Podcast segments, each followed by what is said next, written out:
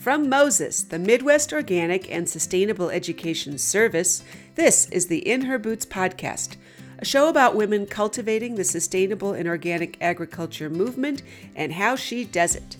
My name is Lisa Kivirist, and I founded and lead the award winning Moses In Her Boots project, providing training, resources, and support for women farmers. I'm a farmer myself, running Inn Serendipity with my family in Wisconsin, and am the author of Soil Sisters, a toolkit for women farmers. The In Her Boots podcast celebrates the collaborative spirit of us women farmers and all women working to transform our food system and steward our land, sharing ideas and inspiration with each other. Whether you're a woman with a dream of starting your own farm or already have your hands deep in the soil, there's something for you here. Be sure to subscribe so you won't miss anything. Today, we continue our conversation with marketing entrepreneur Diane Lohr as we talk about how simply sharing who you are and telling your authentic story can be the most effective form of marketing, especially for us women farmers. Be yourself, talk about what you're passionate about, and sell that garlic along the way. Diane is a marketing professional with a love for healthy food and owns and operates Adunate Word and Design, which specializes in helping food and agricultural organizations grow their business.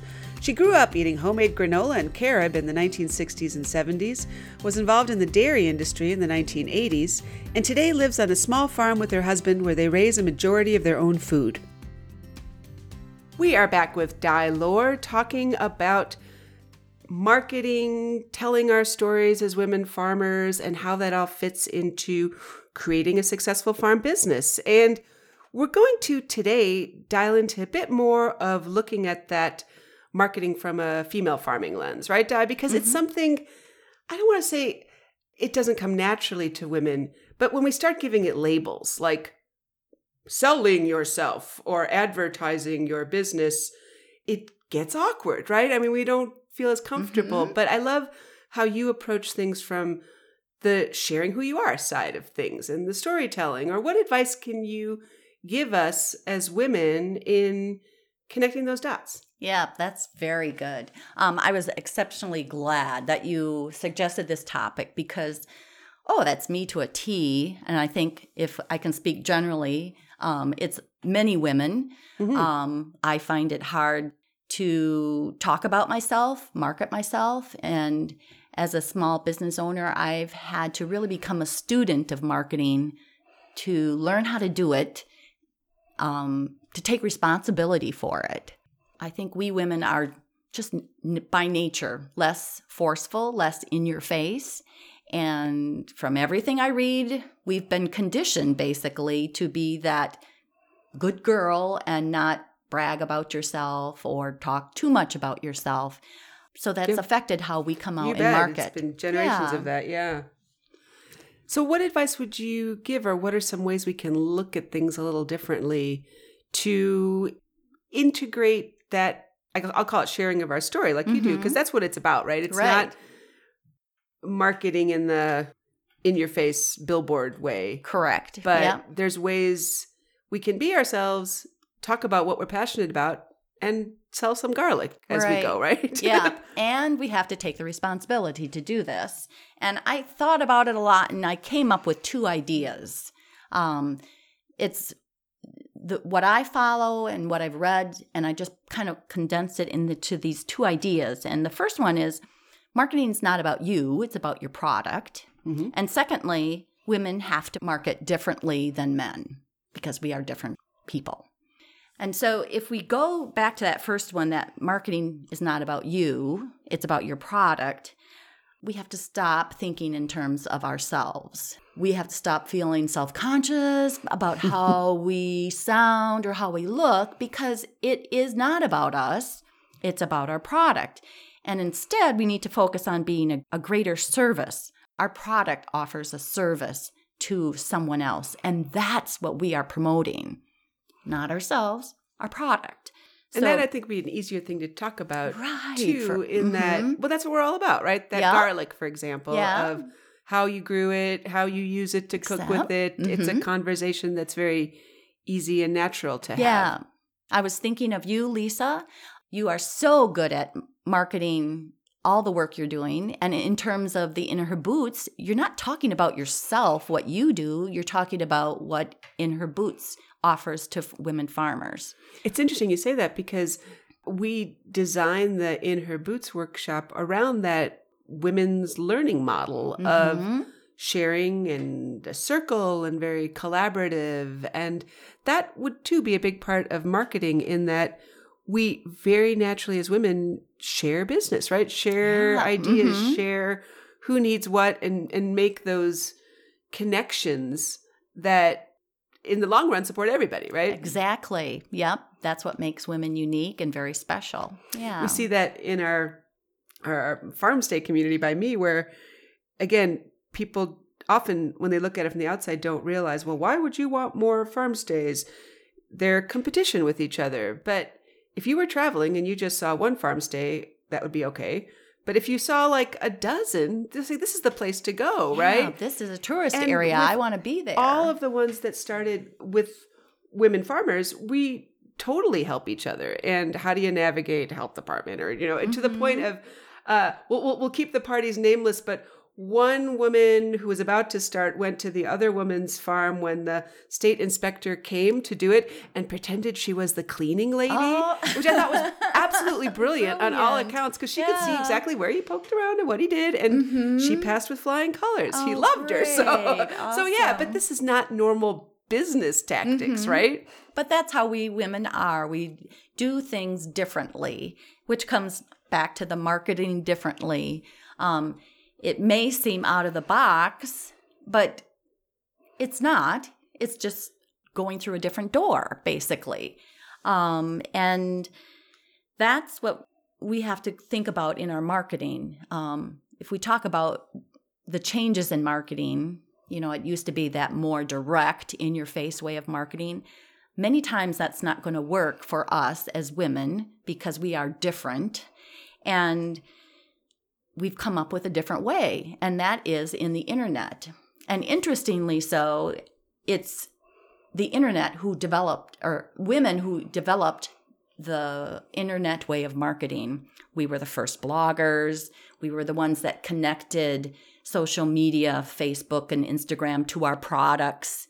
Um, it's just a more, again, nurturing, caring way of coming across with a message. And that's who we are as people. Mm-hmm. Uh, it just fits, for the most part, the natural characteristics of women. Yeah.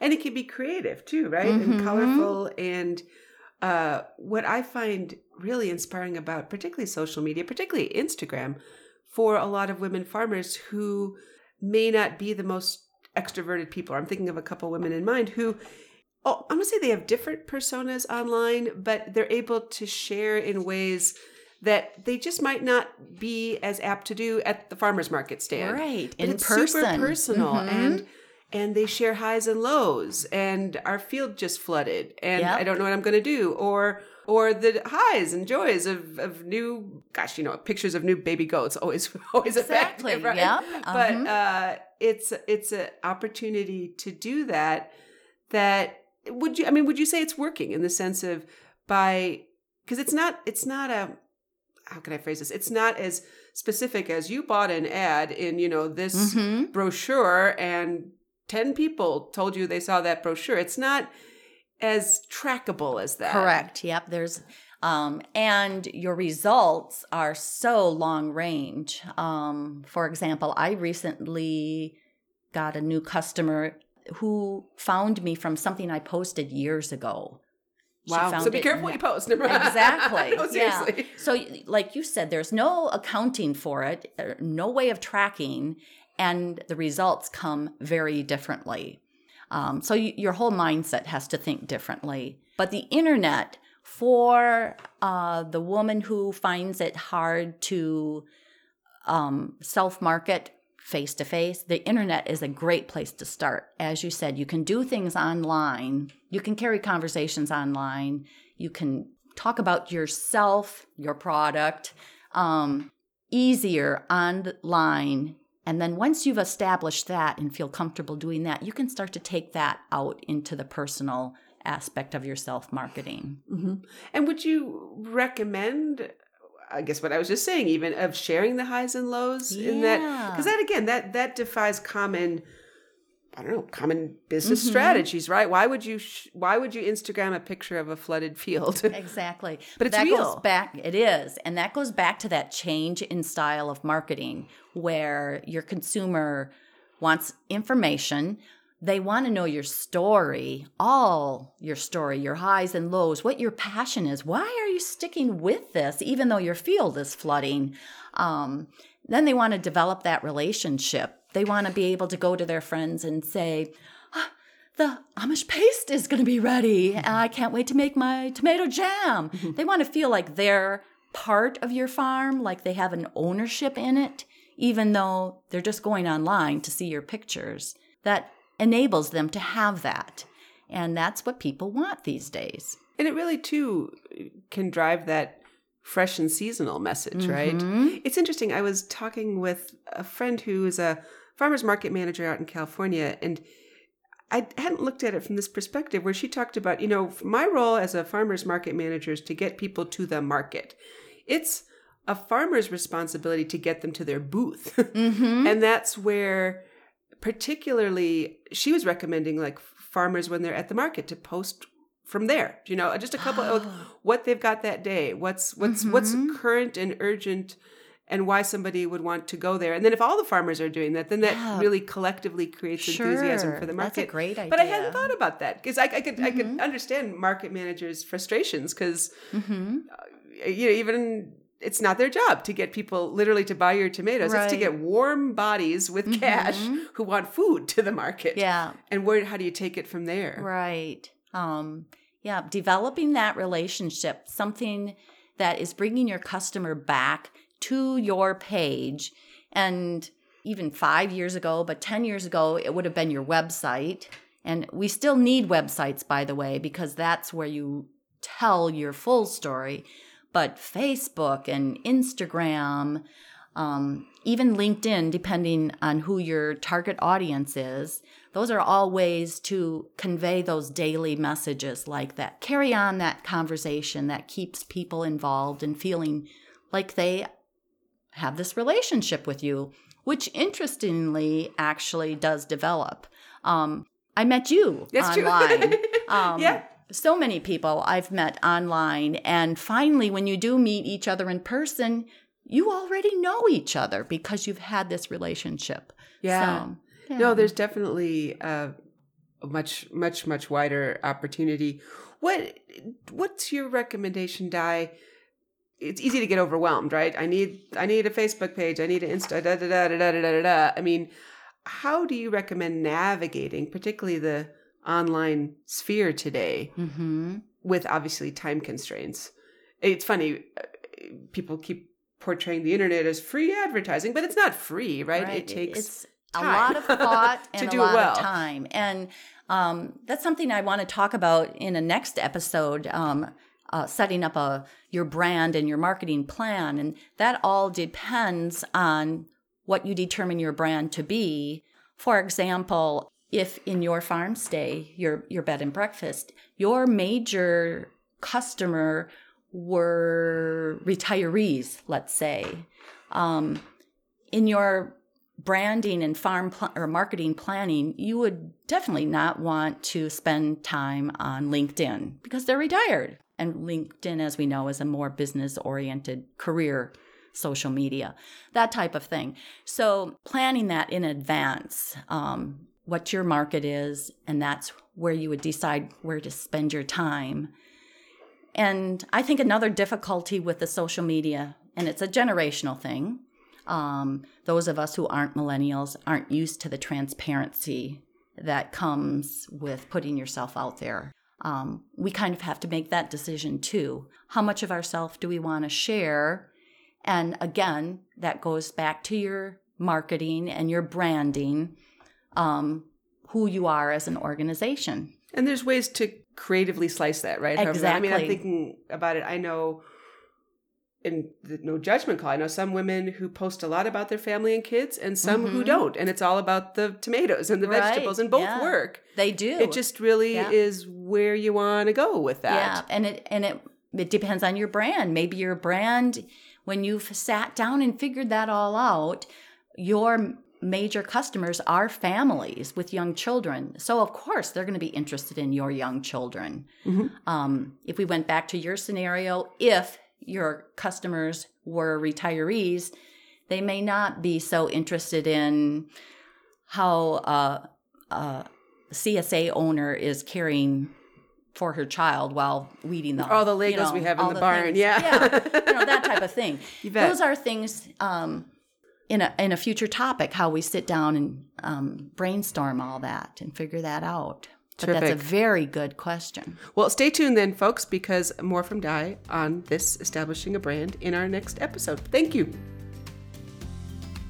Thanks for listening to our In Her Boots podcast. I'm your host, Lisa Kivirist, with the Moses In Her Boots project. This episode's audio engineer was Liam Kivirist of TechSocket.net. The podcast was brought to you by the Midwest Organic and Sustainable Education Service, Moses. The mission of Moses is to educate, inspire, and empower farmers to thrive in a sustainable organic system of agriculture. For more information on Moses, in her boots, and a bounty of organic resources, check out mosesorganic.org.